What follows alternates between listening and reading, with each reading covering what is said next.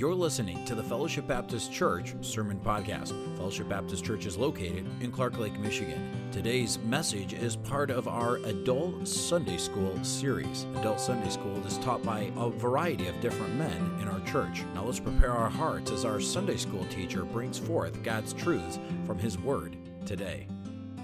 Well, good morning. Thank you all for being here. I commend you all for being smart enough to set your clocks ahead and not wake up this morning and go, uh-oh, I'm in trouble. So you're not scrambling. Well, you may have scrambled anyways to get here with everything else. So um, I want to follow up to what we talked about last week, um, kind of a little review. So last week we were talking about God's in control. And we started out by asking that big question of why. You know, we as humans often want to know why something happened. We're looking for what the cause is, what the reason is, what the purpose is. In everything that we seem to do, we're always looking for a reason. Good, bad, otherwise. So we're looking for that understanding, and, and that's us asking for an explanation. And that's what we often do with God. As things happen in our lives, we're looking for justification. Why did this happen to me? We also talked about last week about God being sovereign, in that He is one possessing or held to possess supreme power. We know God's in control of everything, so that's where our baseline starts. And in, again, we talked about His sovereignty of God being defined as His absolute right to do all things according to His own good pleasure. So, before we start, let's open up in a word of prayer. Father in heaven, we thank You, Lord, for this morning. We thank You, Lord, for those that are here. Thank You for the teachers in the other classes. Pray, Father, You be with them as You bring forth the word to their classes. Father, pray that You use me this morning. Lord, I've been working on this lesson and for a while, and just pray, Lord, that it comes out as You want it to. We thank You, Father, for all that You've done in our lives. In Your Son's name we pray. Amen. So, when we're dealing with a subject like the nature of God, it makes sense. We try to assume, using our own human understanding, of why things happen. But it's only going to take us so far, because there's no way in our puny little minds will ever grasp all that God has there. So a lot of what we have to do is we have to proceed by faith. We talked a lot about a lot about that last week, in having faith that God's in control of everything that happens in our lives. We can only move forward by trusting in His goodness and His faithfulness. We can do this because He's already persuaded us by His reality and His reliability. This is particularly true with reference to a problem that we can often look at, is how do we reconcile what the Bible says about the absolute sovereignty of God with the equally valid Scripture teaching that man was endowed with a free will. And that's what we're going to talk about today, is about free will and the choices that we make. We don't understand. If God's in control of everything, how can man generally be, generally be responsible for our own choices and actions? So again, think of it this way. If God knows what's going to happen and God's in control, then God's in control of the situations and the actions and choices that I'm going to make. But although He knows where things are going to go and He knows how we're going to answer those, we still have to make a decision. And we'll talk about that later on as we go along. So as we study everything in the Bible has to say about divine sovereignty and human free will, what we'll find is we can't explain it all. Again, in our simple minds, there's no way we're going to be able to give you the answer as to everything. One day when we're in heaven and we've got nothing but time on our hands, might be a question that we ask of the Lord. But yes, God is completely in charge of everything. In Isaiah forty-six, nine and ten says, "Remember the former things of old, for I am God, and there is none else. I am God, and there is none like me, declaring the end from the beginning and from the ancient times, the things that are not yet done, saying, my counsel shall stand, and I will do all my pleasure." Kind of again, follow up to what we talked about last week, that God does everything for His pleasure. That's why we're here. You know, pastor's gone through a number of messages as the reason that we're here on this earth. It's not for us. It's not for us to live our lives. It's for us to bring pleasure to God. And that's, if we use that as our mission statement, for to say, it will change on how we make decisions as we go. So the question is, is man answerable for his choices and actions? Well, absolutely we are. Galatians six seven says, "Be not deceived, God is not mocked. For whatsoever a man soweth, that shall he also reapeth." A very, very standard principle that we all need to live by. To know that whatever we do today will have some results in the future. And it's not knowing what those results are going to be. And that's, we hope that they're in the right direction, but that's where we have to understand that if we make that decision that's wrong, there will be, there will be, we're going to sow it later on, or reap it later on. So again, nothing that we haven't heard from here before. If we're going to be faithful to the testimony of Scripture, we have to find a way to acknowledge both God's in control and man's free will. We owe everything to God's grace. It's amazing when we look at all that we have, if we look at how our lives are, we owe it all to God's grace. It's literally by His favor and mercy that you are what you are. You know, we often take for granted how grateful we should be to live in this country. I mean, travel somewhere else. I would imagine that Ben will have some great testimonies. Pastor's been to the Philippines. A number of you have been to there to see that. A number of you have traveled other places. We think we have it bad here. We don't have it bad here. You know, and but how often do we just take that for granted? You know, but that was God's choice. God's choice for you to be here or even here in this building this morning wasn't really your choice. God had laid a path on how we were going to get there. You know, as, as we often talk about the creation of this church. You know, yeah, there were circumstances that kind of led up to how we got here, but this was in God's plan. Same with your lives. As you look at where you were ten, fifteen years ago, and to look at how you got here, I, I bet you look back and go, I'd have never planned that for my life. I'd have never planned it here. When I had my first real job, I was working at AeroQuip in town, and some circumstances happened that caused me to have to move from that position. And had a gentleman come in, and he put his arm on my shoulder, and he goes, "Phil, I'm going to tell you this." He goes, "Right now you may think this is the worst time in your life. You know, you're stepping in into an unknown, you're into a place where you're uncertain as to what's going to happen." But he said, look at Look at it this way. God is preparing you for something else. So this is a step that you may not have taken on your own, but God is directing you in this direction. And he's right. I would have never left the company that I was at. I liked what I did. I liked the people that I worked with. Of course, that's true of every place I seem to have worked. But that pushed me to take that next step. And that's the same thing that happens in our lives, is that if we look at the steps, if we look at how we move from point A to point B to point C to point D, and I mentioned it again last week, if I look at where where I am today, I look back to the, the events and the, the circumstances and the choices that I made that God directed, and that put me in a position where I am today. I would have never saw myself at this path twenty years ago. And that's what, and that's often difficult for us to look at, because we're making choices based on right now, the here and now. We're looking at where God has put us. We're looking at what's in front of us to make that decision. And and we rarely look long term. You know, that's why I'm in sales. I've been in sales for most of my career. And although I'm not in retail sales, or I'm not in, in, in those kind of sales, it's all about the here and now. If you buy now, look what you'll get. Not looking at what's going to happen down the road. Car dealers often get knocked for this, because it's, hey, you want this brand new car right now? If you buy it now, I can do this for you, but if you walk out the door, I can't. It took me a long time to understand that I really don't need them, but they need me. So that if you walk into that point where the hard pressure's there, to go, you know what, I'll think about it. I'll pray about it. We were talking about this with the other day about when pastor comes to you and asks you for something, you know, he's looking for a yes answer.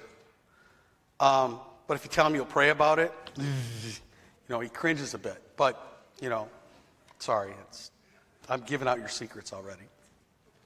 So that's how we that's how we should handle everything. We should be looking for God's direction. We'll talk about that here in the next couple of weeks. The question is, are we off the hook?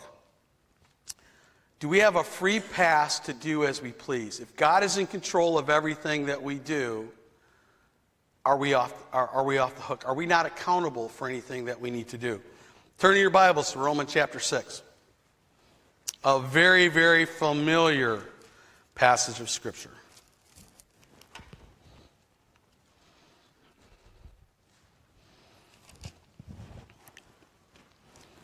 one through eight. What shall we say then? Shall we continue in sin that grace may abound? God forbid. How shall we that are dead to sin live any longer therein? Know ye not that so many of us were baptized into Jesus Christ, were baptized into his death? Therefore we are buried with him by baptism into death, that like as Christ were raised up from the dead by the glory of the Father, even so we also should walk in the newness of life. For if we have planted together in the likeness of his death, we shall also in the likeness of his resurrection. Knowing this, that our old man is crucified with him, that the body of sin might be destroyed, and that henceforth we shall not serve sin. For he that is dead is freed from sin. Now if we be dead with Christ, we believe that we shall also live with him. Again, a very, very familiar passage. That you've heard messages upon messages about that. We are responsible for our own decisions. When we become a child of God, God has freed us from that control of sin. Now if we choose to sin, it's of our own doing. You know, Pastor has brought many messages on the nature of man. And the fact before you're saved, that's your nature.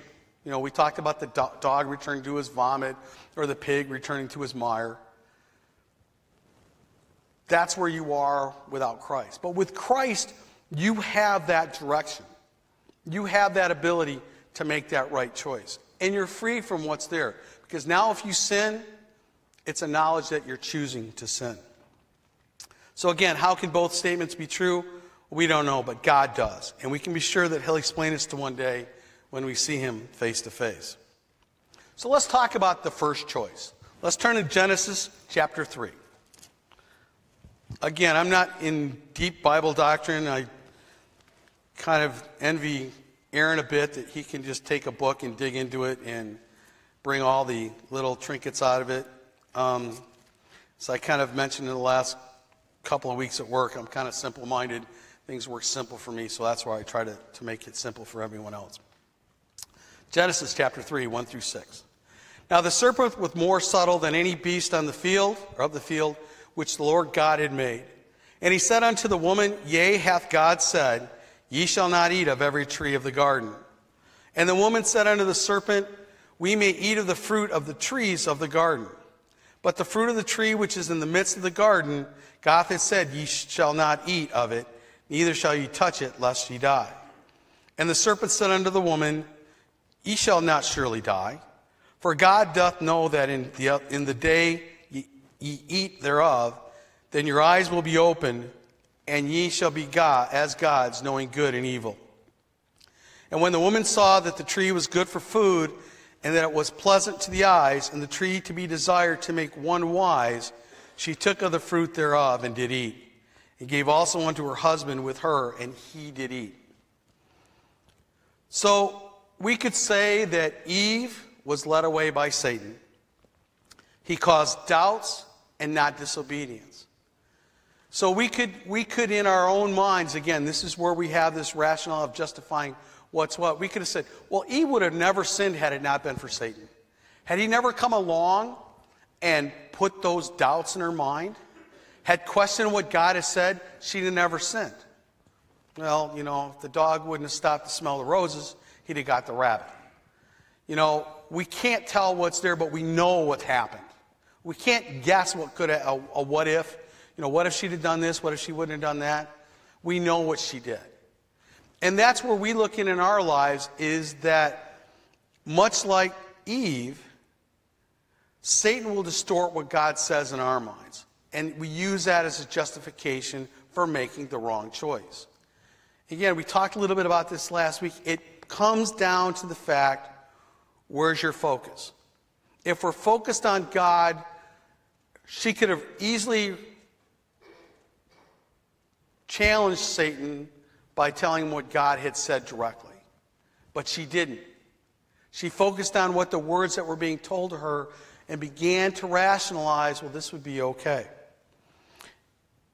If we notice that Satan never mentions the tree of life or the knowledge of good and evil. He just mentions the fruit of the tree, which is in the midst of the garden.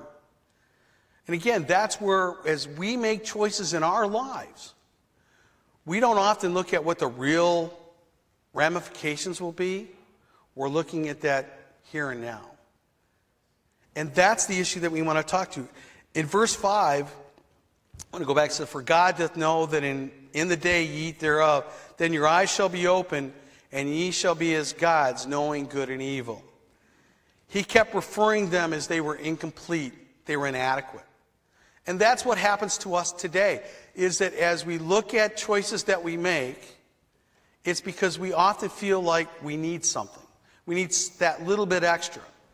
Um, Anya has been cleaning houses in the Ann Arbor area over the last couple of weeks as part of a new job. So she's been bringing home pictures of these homes. And all of a sudden, it's like, well, our house doesn't work anymore. We want to knock, now all of a sudden there's talk of knocking a wall out to extend our kitchen. You know, there's talk of now we need to redo a bathroom, which we needed to do anyways, but now we're going to take it another step. You know, all of a sudden, what works for us now doesn't seem to work for us. And trust me, I'm trying to not be led into that eating of that tree so I don't get myself in financial issues. But uh, it's funny, you know, you start to look at, or have you ever caught yourself watching some of these home improvement shows on T V? Uh, exactly, exactly. You know, um, your loving wife is sitting there. She goes, you know, we could do that. You know, if we knocked out this wall, or if we extended the house a little bit, we could make this work. You know, and man, it's just gets you in trouble every time. But it's because it's that I need more. I want more. I want more. And the more is never enough. But that's the that's the inadequacy that Satan wants to put in our minds, so that everything that we look at goes, well, we need that. You know, it's your car. You know, we, we've all been there. You look at your car and go, oh, man, I'd like a new car. You know, um, Pansy bought, well, P- yeah, Pansy bought her Navigator last summer, and she thought, yep, this is what I want. And she's had issues with this on and on, and I went, you know, we never had issues with the big van. You know, but the big van was my choice, not her choice, and the Navigator was her choice, not my choice, but if she wants it, she got it. So um, just, again, how choices are made. So how how today are we bombarded with the wrong information to come to making a choice? You know, in everything that we do, from buying groceries to walk in, and I mean, think about it. You look you look at a section and there are a gazillion choices of beans. You know, how do you pick the right ones you want? Sam's Club is is, is in that realm really bad, because they have lots of stuff that you, you really don't need, but you really would like to have. You know, and that's where you're bombarded with, oh, I could probably get away with that. That's how credit cards got started, let's be honest. Credit cards were an answer to how I could buy something now and pay for it later, and not think of the ramifications of later. And look at where we are as a society in the U S We have more people in credit card debt. I mean, listen to any radio program, you'll hear commercials about consolidating of debt, try to get out of debt. Well, why did we get there in the first place? Because we overextended ourselves to what God has in for us. Let's look at the next choice. Flip over to chapter four. Again, a very, very familiar story. Reading verses one through seven. And Adam knew Eve, his wife, and she conceived and bare Cain, and said, I have gotten a man from the Lord. And she again bare her his brother Abel, and Abel was a keeper of the sheep, but Cain was a tiller of the ground. And in the process of time it came to pass that Cain brought of the fruit of the ground as an offering unto the Lord. And Abel he also brought the firstlings of his flock and of the fat thereof. And the Lord had respect unto Abel as to his offering, but unto Cain and to his offering he had not respect. And Cain was very wroth, and his countenance fell. And the Lord said unto Cain, Why art thou wroth, and why is thy countenance fallen? If thou dost well, shalt thou not be accepted. And if thou dost not well, sin lieth at the door. And unto thee shall be his desire, and thou shalt rule over him. So here we are, the first family. Now think about this for, for a way to bring up your kids. They were almost in kind of a paradise. I mean, Adam and Eve had lived in paradise and got bounced out. But you could say in today's, based on today's world, they were in a paradise. So the kids were homeschooled. Mom and dad did not only know of the Lord, but they knew the Lord. They had a personal, visual time with God. So could you imagine the stories that they would have told of their time in the garden? I mean, when we as parents take our kids through Bible stories, we weren't there, so we're just trying to, to re- recalibrate from what God's Word is. But could you imagine the stories that they would have told of the time they would have spent with the Lord? They had no bad friends because there was nobody else. You can't blame it on Micah that Micah went to college and brought the kids back some bad news. I'm just picking on you, Micah. But, you know, not that you're a bad friend, just saying. But there's no influence. There's no influence of a friend going, hey, let's not work in the garden today, or hey, let's not work on the flock, let's go down fishing. There was none of that. They had a perfect social structure. It was them and their parents. They had no bad music. So we can't blame the music. There are no video games. So we can't blame the video games. There was no social media. So the kids weren't messing with their iPods or iPads or iPhones or whatever during the day to get some bad information. They lived in almost a perfect world. I say almost because we know Satan was still around. They were brought up by godly parents that, that knew what was required. Both of them were given the same instructions. You know, to worship God, you should do this. So, as we read, well, and let's just let me jump back for a second. Proverbs twenty-two six, Pastor mentioned this the other night. Train up a child in the way he should go, and, and when he is old, he will not depart from it. I want to stop there just for a second because I, I struggled with this verse for a long time because that's what we thought we did with our children is we trained them right. We brought them up in the right direction, but yet they made choices outside. Just remember, this really isn't a promise. It's a commitment. And that as much as we prepare our children, as much as we try to protect our children, at the end of the day, they are going to have to make choices. And all we can hope to do is prepare them to make the right choices. And that's what happened here with Cain and Abel. They both were brought up. They both were trained as to what was needed to worship God.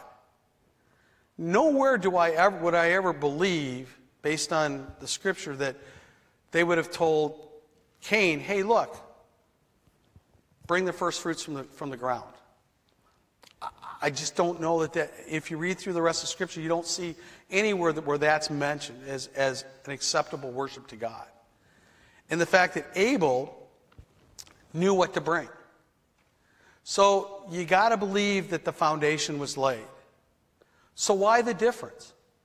Well, Abel, I believe, was focused on the Lord. So he knew what the requirements were. So when he brought the sacrifice, he brought what God wanted. Cain, on the other hand, we can start to go, here's where man starts to, to have his point in it. And again, if we look back in, in Scripture, we can see the correlation that prepares us for decisions that we need to make. Why he thought that if, well, if I bring the, my best fruits, my best veggies, which again tells you why you shouldn't be a vegetarian, but that's a whole other story. Um, God didn't accept it. Now, why would he have thought that that would have been acceptable? Other than in his own mind, and his own rationale was, well, these are the best of what I do. But that's not what he was brought up with. Nowhere again was he ever told that that was going to be an acceptable offering. And that's where, as we make choices, as we decide what's best for us, we often, again, take our focus off of God, of what he wants us to do, and look at what we think is best for us. That if we make this right decision, it's going to help me out right now. Again, it's all about the here and now and not about what's to happen. One followed the godly way, and the other chose man's way. So as we begin to look at our lives, I just want to look at a couple areas to consider with the short time we have left. The most important choice that you're going to make is your salvation. No matter what you do, no matter what decision you make, no decision has more effect on where your eternity will be than what's on your salvation, than what your relationship with God is regarding your salvation. Revelation three twenty says, "Behold, I stand at the door and knock. If any man hear my voice and open the door, I will come in to him and will sup with him, and he with me." Again, a choice, an action. I believe that most everyone will have heard the gospel one way or the other. With today's technology, with the way that things are out there, I believe that most will always hear the gospel. I may be wrong there, but I think that there is exposure to it. The question is, how will they respond to that knock? And, you know, I'm not the first to say this, but I've heard this a number of times, is that some people don't often accept the Lord the first time they hear it. You know, they fight with it. You know, they white-knuckle it on the pew to make that step forward. And hopefully they do get, prayfully they get an opportunity to make that decision later on. But God's knocking on the door. He wants to have a relationship with us. He wants us to have that relationship. Does he know if we're going to accept him or not? Of course he does. But it's still a choice that we have to make. John one, twelve through thirteen says, "But as many as receive him, to them gave he power to become the sons of God, even to them that believe on his name, which were born not of blood, nor of will of the flesh, nor will of man, but of God." There's the opportunity. There's the question. There's the choice that you have to make. Romans ten, nine through ten says, "That if thou shalt confess with thy mouth the Lord Jesus Christ, and shalt believe in thine heart that God hath raised him from the dead, thou shalt be saved. For with the heart of man believeth unto righteousness, and with the mouth of confession is made salvation." Again, a simple choice, a simple action. People will have a tendency to go, well, it's, there's got to be more to it. Again, why do they think that? It's because Satan's in the back of their head, not wanting them to come to know the Lord. So again, it's a very, very simple scripture, a very, very simple truth, a very, very simple action. But yet people struggle with it because it just seems too simple. So I pray that if you have not made that choice today, that you think about it before you leave. Other choice we need to talk about is resisting temptation. First Corinthians ten thirteen says, "There hath no temptation taken you but such as is common to man, but God is faithful, who will not suffer you to be tempted above that ye are able, but will with the temptation also make a way to escape, that ye may be able to bear it." As we go through life, as those choices come through and we're thinking, oh, there's no one that's ever had this kind of choice that they've ever had to make, trust me, somebody has. God has. Jesus has. Look for him for direction. Again, holding back, not making a rash decision or a rash choice makes a difference. James one, thirteen through sixteen. "Let no man say when he is tempted, I am tempted of God. For God cannot be tempted with evil, nor tempted by any man. But every man is tempted when he is drawn away of his own lust and enticed. Then when lust conceived, it bringeth forth sin. When it is fin- finished, it bringeth forth death. Do not err, my beloved brethren." There's, the, and Pastor's gone through this, so I'm not really going to spend a lot of time on it. But there's a step. There's a progression. How do we respond to that progression will make a decision upon how our lives will end up. Galatians five sixteen, this I say then, walk in the Spirit, and ye shall not fulfill the lust of the flesh. Again, where is your focus? Is your focus on you? Is your focus on the world? Or is your focus on Jesus Christ? If that's where your focus is, on Jesus Christ, it's going to help you be wise in the decisions that you make. So, making right choices.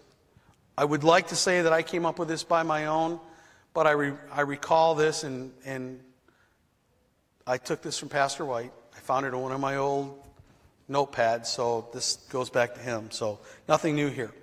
So, making right choices. So, here's just some thoughts.